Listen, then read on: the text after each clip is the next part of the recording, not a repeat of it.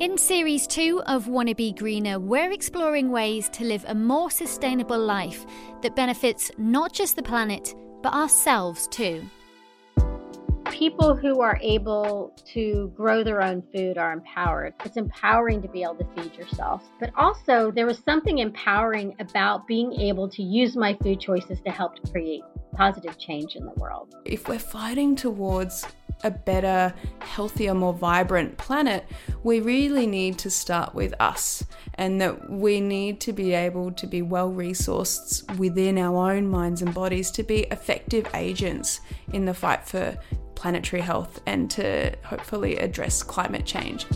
There are small changes that all of us can make that are hugely rewarding. It's so much fresher and it tastes better. And yeah, I'm starting to learn how food should taste. You will also save on transport emissions, plastic, and you will save a little money. It will help your direct environment as well if you grow on a balcony. I always say that litter picking is, is so therapeutic. I, I find it so therapeutic and it's cheaper than therapy. So it's good. Now, while 2020 was a tough one, through the power of technology, we've managed to connect with environmentalists making a difference all over the world.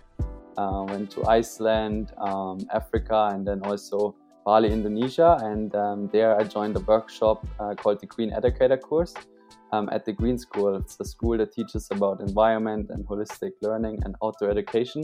And in turn, you ended up launching Coaching for Cause. I kind of created that platform to bring people, coaches, like experts into different sustainability, environmental fields, and charities together. I was listening to a Woman's Hour recently, and they were going through their power list and they're focusing on environmentalists this year. And I was like, oh my God, I wonder if they're going to mention Ella. And you were number six on it. And I was like, yes, that's so exciting. Yeah, it, it was, I was pretty ecstatic about that those big brands that I was contacting all the time thought that I would go away with their long emails and excuses. But unfortunately for them, I didn't. And my persistence and also the campaigns gaining momentum and all of the people that took action with me, it all paid off.